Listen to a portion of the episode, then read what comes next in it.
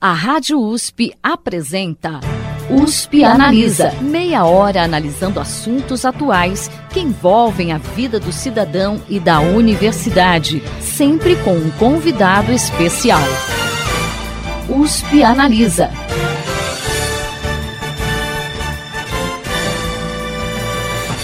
A ciência brasileira vive há pelo menos oito anos um cenário crítico de desinvestimento. Segundo o levantamento do Instituto de Pesquisa Econômica Aplicada, o Ministério da Ciência, Tecnologia e Inovações perdeu 52% de seu orçamento entre 2013 e 2020. O CNPq, importante braço no apoio financeiro à pesquisa, perdeu 90% de seus recursos de 2010 a 2020. Já o Ministério da Educação, de onde saem verbas para manter as universidades federais, teve um corte de 50% entre 2013 e 2020. Afinal, por que o financiamento da ciência é tão relevante para o país? E o que estamos perdendo com a diminuição contínua desse investimento? Para falar sobre isso, o USP Analisa conversa com o coordenador do Instituto de Estudos Avançados Polo Ribeirão Preto da USP, Antônio José da Costa Filho, e com o repórter especial da Superintendência de Comunicação Social da USP, Ayrton Escobar. Sejam muito bem-vindos ao USP Analisa. Obrigado, Thaís, obrigado, professor, aí, pelo convite para falar desse assunto, no qual eu tenho trabalhado como jornalista já há vários anos, né? Infelizmente, tendo que levar quase sempre notícias muito ruins para a sociedade, né, de cortes sucessivos de orçamento e bolsas. Esperamos que isso, esse quadro se reverta num futuro não muito distante, mas a situação, como a Thais descreveu no início aí, realmente a situação atual é bastante preocupante. Então, temos que encará-la de frente sem tentar adorar uma pílula que é bastante amarga, né? Obrigado, Thaís, pela introdução. É, Boas-vindas ao Ayrton, que visita aqui o nosso programa, o USP Analisa. Um prazer tê-lo conosco. Talvez o jornalista que mais fale sobre ciência e tecnologia não só orçamento, né, Wellington? Também ciência e tecnologia na USP, na nossa grande mídia. Então, prazer tê-lo conosco. Bom, para a gente começar, é importante explicar para a sociedade como funciona, de forma geral, o financiamento da ciência no Brasil. Essas verbas, elas vêm exclusivamente do setor público? Como que isso funciona?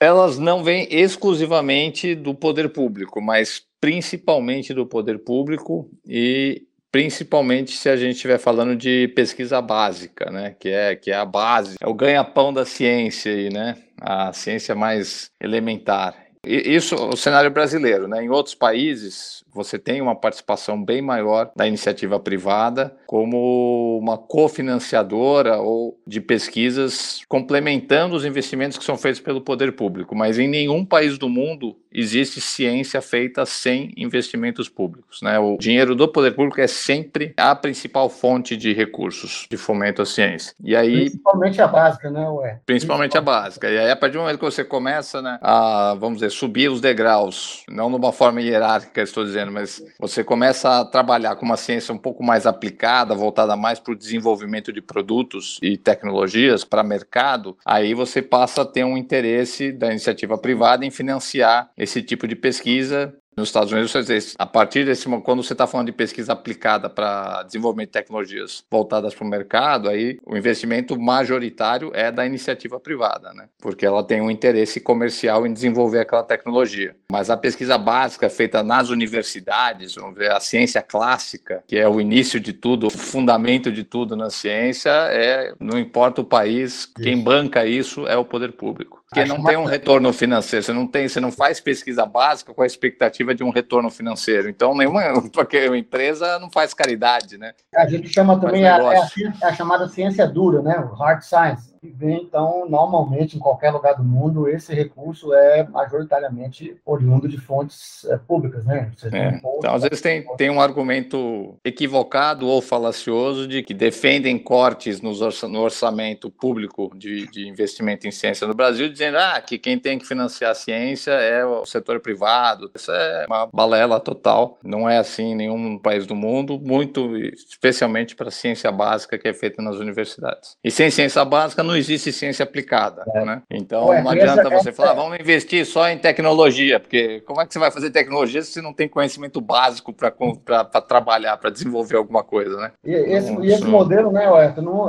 é compreensível, né? Então uma indústria, uma empresa quer investir dinheiro em desenvolvimento científico ou tecnológico que tem interesse para o seu nicho de mercado. Normalmente isso não acontece, né? O dinheiro vem de fundos públicos, né? Tem um livro muito interessante sobre essa questão de divisão de conhecimento, ciência básica e ciência aplicada, né? Essa é uma pergunta quase de um milhão de dólares, porque você pode sempre entrar numa discussão aí do que é básico e o que é aplicado, quanto tem que ir de cada lado, mas tem um livro muito bom do cara que foi, já que a gente está falando de um programa que é do Instituto de Estudos Avançados, né, que foi o, o fundador do Instituto de Estudos Avançados de Princeton, que se chama A Utilidade do Conhecimento Inútil. Esse livro é um, quase um artigo, porque é bem pequenininho, e ele basicamente discute tudo isso aí, né? Coisas que você faz que você trabalha em ciência básica, que obviamente você não vê uma aplicação imediata, mas que anos depois acabam encontrando aplicação. Na minha área, que é de física, eu posso fazer uma lista grande para vocês aqui, mas não vou entediar ninguém com isso, mas posso falar de uma muito importante, por exemplo, que está aqui, né? Está nos nossos. Ninguém está vendo que não tem mais, mas está aqui no nosso câmera de celular, né? Que é o famoso efeito fotoelétrico, né? Então, que quando foi estudado inicialmente por Hertz, por Einstein, que foi quem explicou o efeito fotoelétrico, ganhou o prêmio Nobel por isso. Ninguém estava preocupado em fazer um sensor, um detector para gerar uma foto no seu celular a partir do fóton de luz, né? O fóton de luz produzir uma corrente elétrica que gera uma imagem que vira a sua foto. Ninguém estava interessado com isso. Eles estavam tentando entender a natureza da radiação, se era onda ou partícula, no começo do século passado. Hoje em dia todo mundo tem um equipamento de efeito fotoelétrico dentro do bolso da calça. A gente não teria esse tipo de tecnologia se lá no começo do século passado, final do século XIX,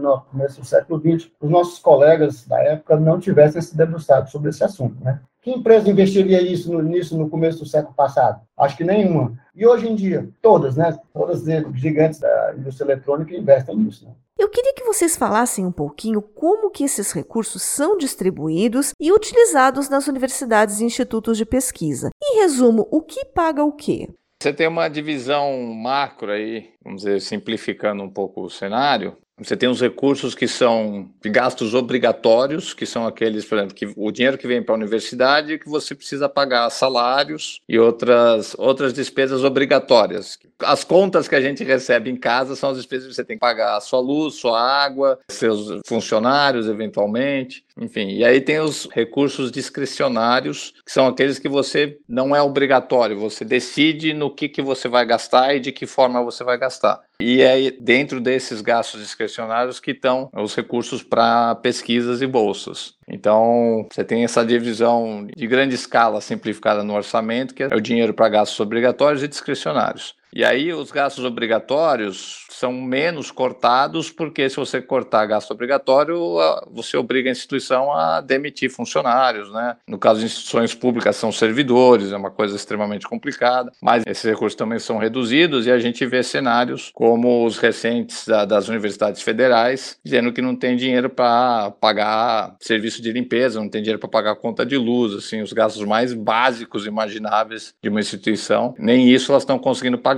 Então, imagina dinheiro para pesquisa pesquisa, que é uma coisa, entre aspas, opcional, né, discricionária, que você pode investir de diferentes formas. Mas, quer dizer, a gente está num quadro de escassez de recursos tão grave que mesmo os recursos para gastos absolutamente elementares, obrigatórios, básicos das instituições, elas não estão recebendo recursos suficientes para bancar nem isso, né, nem, nem a conta de água e luz, assim, literalmente. E aí o dinheiro que sobra para outras coisas, então, é muito pouco, né? Só lembrar, Ayrton, que no caso das chamadas agências de fomento, né, Aí o recurso que é dado pela agência de fomento, através de editais ou, ou de chamadas, né, para um determinado tema ou modalidade de financiamento, esse vem direto para a parte de pesquisa, né? Então, esse uhum. é usado para pagamento de folha, né, das universidades, dos, dos, institutos de pesquisa, né? Então, as agências famosas, né, as maiores do Brasil aí, o CNPq, as chamadas agências estaduais, né, as FAPs, aqui em São Paulo, a FAPESP, então, esse dinheiro que eles aprovam em projetos ou em editais, eles vêm para financiamento da pesquisa. Muitas vezes incluem é, bolsas de estudo, né, que pagam os, os pós-graduandos, os pós-doutores, né, é, mas não pagam a folha da universidade, por exemplo. Né, então, não tem pagamento do docente ou do funcionário é, pela USP ou pela Universidade Federal. Não vem daí. Né. É, essa descrição que eu coloquei é do orçamento que vem do poder público diretamente. Então, por exemplo, das universidades, dinheiro que vem do MEC, né, do Ministério da Educação, para manter as universidades. E aí, felizmente, você tem as agências de fomento, cujos recursos vêm de diferentes fontes. Então, os recursos do CNPq vêm do próprio orçamento federal do Ministério da Ciência e Tecnologia. Então, se você corta o, o orçamento do Ministério da Ciência e Tecnologia, você, por consequência, corta o orçamento do CNPq também. No caso das agências federais CNPq, FINEP e CAPES, elas são diretamente impactadas pelos cortes no orçamento federal. Aí, quando a gente está falando das FAPES, que são as fundações de amparo à pesquisa dos estados, elas têm recursos que vêm da arrecadação tributária dos estados, né? Cada estado tem um esqueminha um pouco diferente, mas, enfim, eles têm uma cota à parte, né? No caso da FAPESP é 1% da carga tributária do estado que vai para essa fundação, e aí essas agências de fomento estaduais só dão dinheiro para pesquisa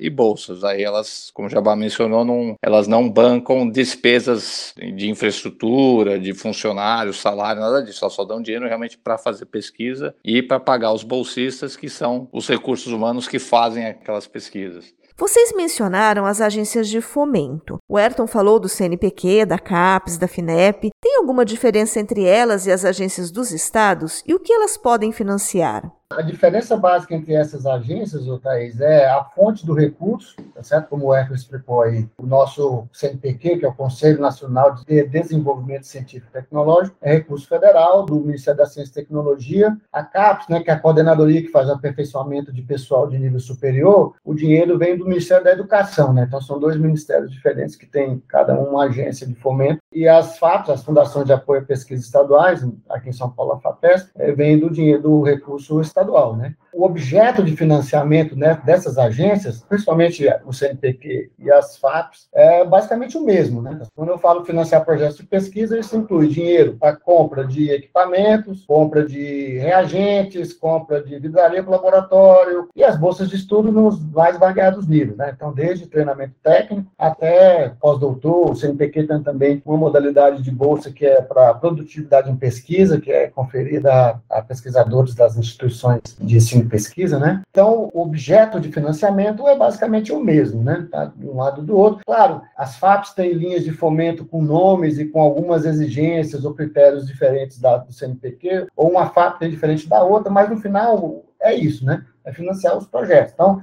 a FAPESP tem o que eles chamam do CEPID, né, que não tem em outra agência estadual, não tem no CNPq, mas é um projeto maior, de mais alcance, mais ousado. Ao passo que o CNPq tem o chamado edital universal, que está na pauta aí hoje da mídia, né, o Eco, inclusive, fez uma matéria é, muito boa é, no nosso jornal da USP sobre portes que afetam o edital universal. Eu, como membro de um dos CAs, né, dos comitês de assessoramento do CNPq, que julga as propostas que vão participar, concorrem ao edital universal, nós acabamos de terminar o julgamento do universal na semana passada e acabamos na mais completa incerteza, né? Não temos ainda nenhuma indicação de que o recurso foi recentemente retirado da ciência e tecnologia, voltará e um dos destinos era exatamente irrigar essa chamada universal do CNPq, que é provavelmente a chamada de maior capilaridade do país inteiro, né? Então ela, em princípio, apoia grupos de pesquisa no país todo, né? O seu corte realmente tem um impacto tremendo nos grupos de pesquisa do país todo principalmente nos jovens cientistas, né? Nos grupos menos consolidados, assim, que precisam de um dinheirinho para começar mesmo, né? E o Universal sempre foi essa fonte de recursos para irrigar pequenos grupos no país todo. Aí você tem os grupos mais consolidados, com pesquisadores sêniores, tal, gente que já teve muito grant, que aí pegam volumes maiores de dinheiro em outros tipos de editais que fornecem valores maiores, né? Os valores do Universal são valores relativamente pequenos, mas que para um grupo que está começando é tudo ou nada, sabe? É um dinheiro absolutamente vital para muito muita gente em começo de carreira no país. Então, você cortar, você tirar o universal é realmente você cortar a irrigação de uma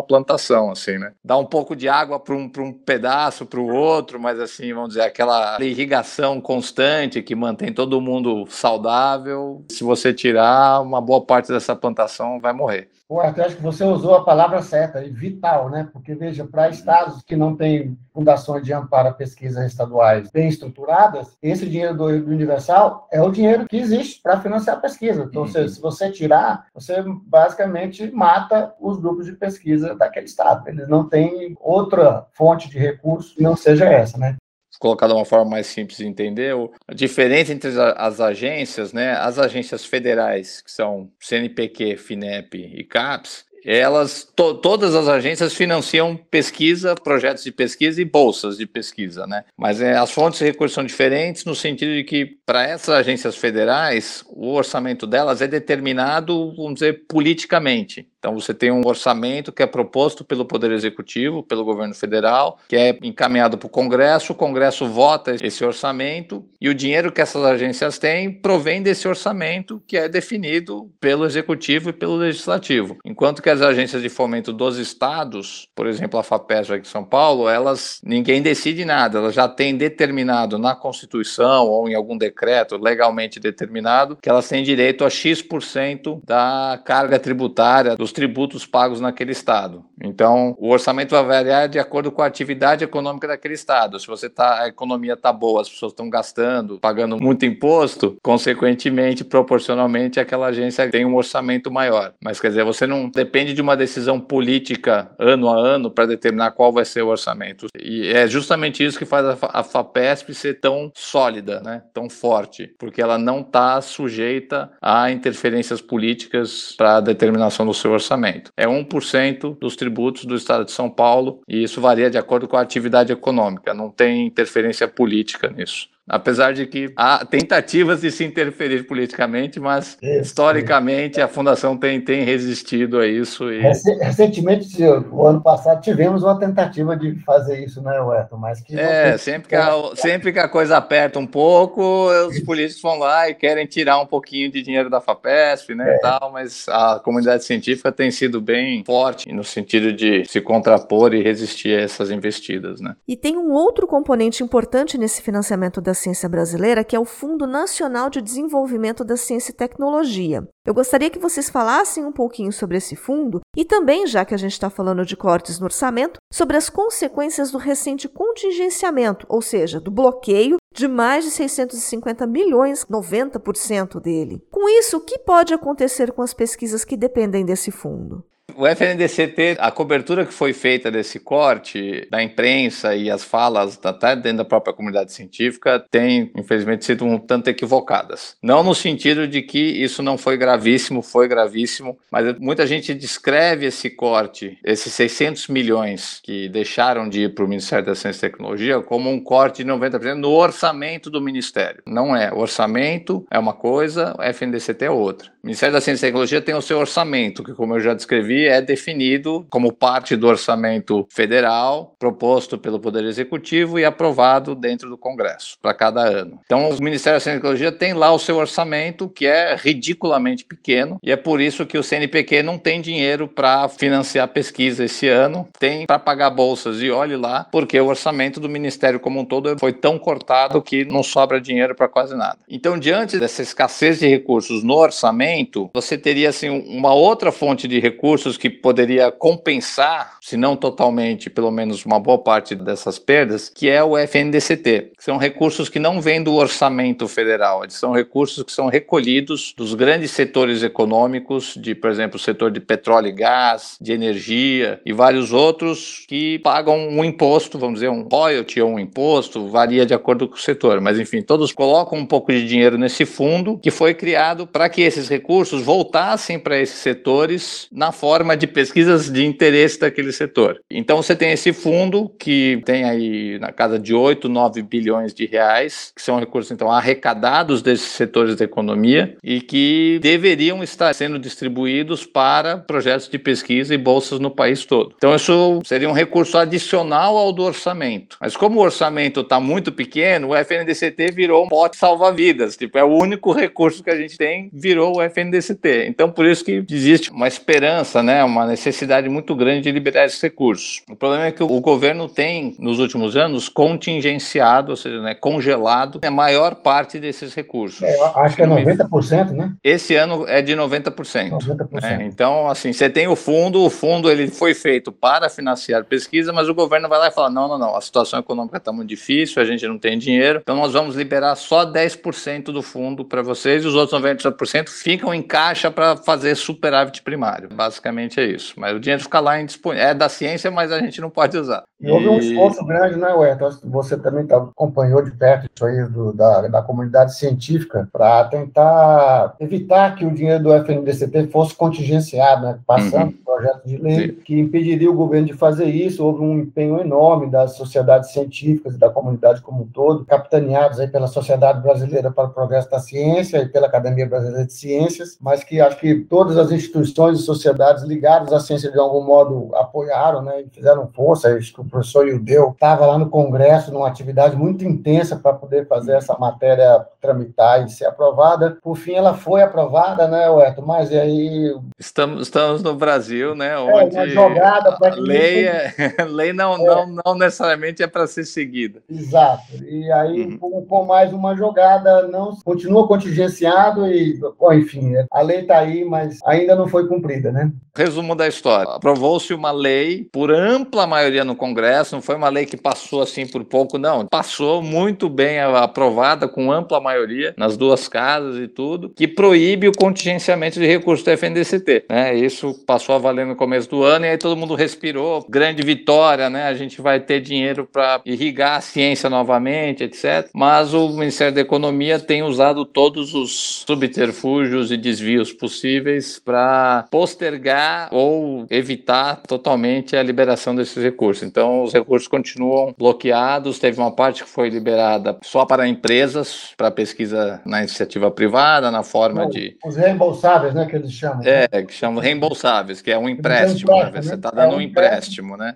Mas dinheiro, assim, para pesquisa científica nas universidades, que é onde a ciência brasileira é realmente feita, não saiu basicamente nada. Saiu um pouco de dinheiro para especificamente para desenvolvimento de vacinas da Covid e só. O resto tá preso lá, tá refém do Paulo Guedes. Acho né? que para os radiofármacos também não saiu um pouco lá, não foi tá. isso também? Mas então, aí o que, que foi esse corte? Dentro desse monte de dinheiro que está represado lá, desses bilhões, prometeu-se, fez um acordo de apresentar um projeto de lei para liberar 650 milhões, mais ou menos, para, um, resolver uma situação emergencial, que era a produção de radiofármacos, né, para tratamento do câncer, que o IPEM, que produz esses radiofármacos, também estava sem dinheiro, não tinha mais como produzir, e precisava resolver isso, porque as pessoas precisam desses radiofármacos para sobreviver. E aí ia dar, então, uma parte desses 650 iria para os radiofármacos e o resto iria para o CNPq para fazer o edital universal, os Institutos Nacionais de Ciência e Tecnologia e outras coisas fundamentais, projetos e programas fundamentais do CNPq. E estava tudo acordado, beleza, acertado, não é uma montanha de dinheiro, mas vai fazer uma diferença enorme. E aí, nos 45 do segundo tempo, o Ministério da Economia foi lá e mudou o projeto de lei. O Congresso topou, foi negligente ou parceiro do Ministério nessa, nessa jogada, né? E mudaram e deram dinheiro para outras coisas, outros ministérios, para outras finalidades, e o Ministério da Ciência e Tecnologia ficou sem nada, ficou só com um pouquinho de dinheiro para os radiofármacos. E foi ali uma meio que uma chantagem, né? Porque os parlamentares que queriam votar contra essa alteração no projeto de lei, se, se eles votassem contra o projeto,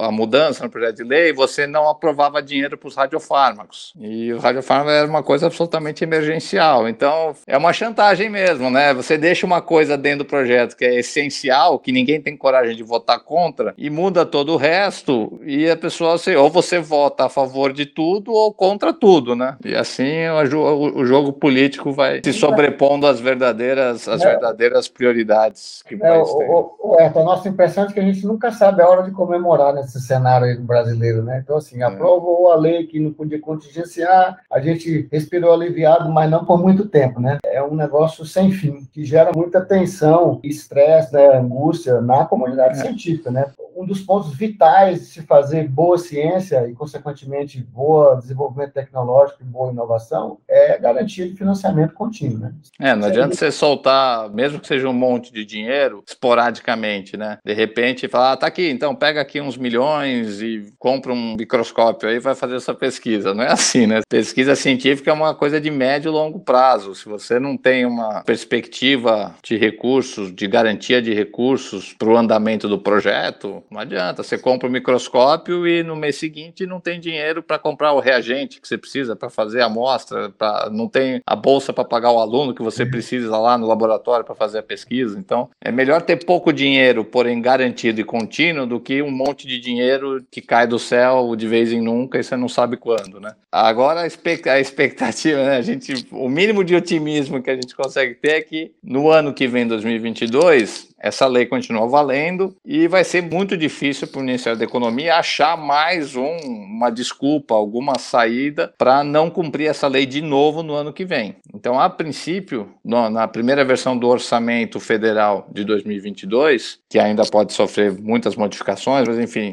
nessa primeira versão está se prevendo que o FNDCT estará livre de contingenciamento em 2022. Então você teria aí mais ou menos uns 8 bilhões de reais disponíveis para a comunidade científica no ano que vem. Mas, gatos escaldados que somos, né, é, eu tenho é. certeza que o Ministério da Economia vai achar alguma maneira de não liberar esse recurso de novo. Então, acho que é certeza que a briga continua no ano que vem. Não sei qual vai ser a estratégia deles para não liberar esses recursos, mas eu acho muito improvável que eles simplesmente cumpram a lei sem tentar, pelo menos, reter esses recursos mais uma vez. E, o impacto sobre isso, né, Werton, é, é, assim, cada quebra dessa, ou cada diminuição dessa, talvez as pessoas que ouvem aí, que não são do mundo científico, imaginam que ah, vai faltar o dinheiro para comprar o equipamento, consertar o equipamento ou o reagente, mas impacto tão, tão relevante, né, impacto negativo tão relevante quanto esse de falta de recursos para equipamentos, é o de falta de recursos para as pessoas, né, para financiamento das bolsas, e esse tem um impacto cuja solução ou recuperação não é imediata imediata, né? O equipamento, se você arruma o dinheiro, se você conserta ou, ou compra o um novo, ou compra, né? As pessoas não, se essas pessoas desistem de fazer ciência, de produzir conhecimento aqui no nosso país e ou vão para outro ramo da atividade econômica ou vão embora, como está acontecendo aí, garanto que o Eto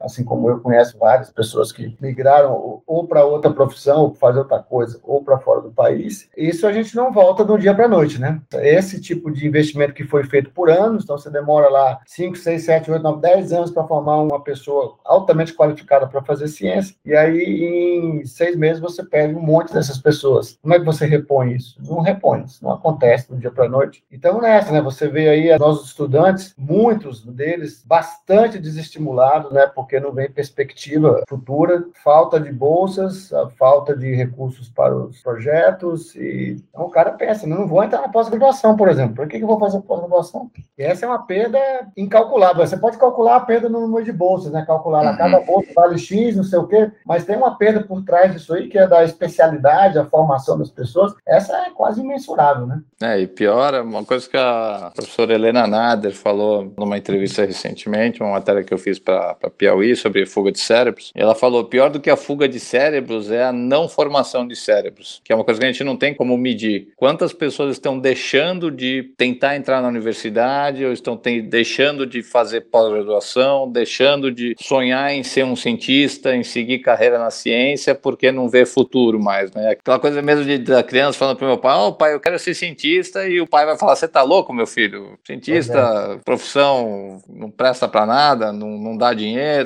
não tem futuro, né? Esse é o tipo de discurso que a gente vai começar a ouvir e que, inacreditavelmente, a gente ouve dos ministros da educação do governo Bolsonaro falam isso abertamente, né? Criticam, falam que universidade é para poucos e que não garante emprego para ninguém, o bom mesmo é fazer um curso técnico para você garantir um emprego. Coisas que é. inconcebível você ouvir de um ministro da educação, né? Mas assim, é, é, o cenário que a gente tem. E aí, se você já tem essa desesperança num, pela falta de recursos, pela toda a situação que a gente está vivendo, em cima disso, vem uma maior autoridade de, de educação no país e fala: ó, oh, não perca seu tempo fazendo faculdade porque não adianta para nada, não vai te garantir um emprego. Cara, isso aí tem impacto real na vida das pessoas, né? Estão perdendo uma geração. Quantas milhares, milhões de jovens, né, de crianças vão deixar de querer trabalhar com ciência nos próximos anos por conta dessa desesperança toda, né? Bom, infelizmente nosso tempo está chegando ao final, mas na próxima semana vamos voltar com essa discussão sobre o financiamento da ciência aqui no USP Analisa, com o coordenador do Instituto de Estudos Avançados Polo Ribeirão Preto da USP, Antônio José da Costa Filho, e com o repórter especial da Superintendência de Comunicação Social da USP, Ayrton Escobar. O programa de hoje fica por aqui. Até a próxima semana. Você ouviu USP Analisa um programa da Rádio USP Ribeirão em parceria com o IEA, Instituto de Estudos Avançados, Polo Ribeirão Preto. Produção do Serviço de Comunicação Social da USP e do IEA. Coordenação Rosimeire Talamone. Apresentação Thaís Cardoso.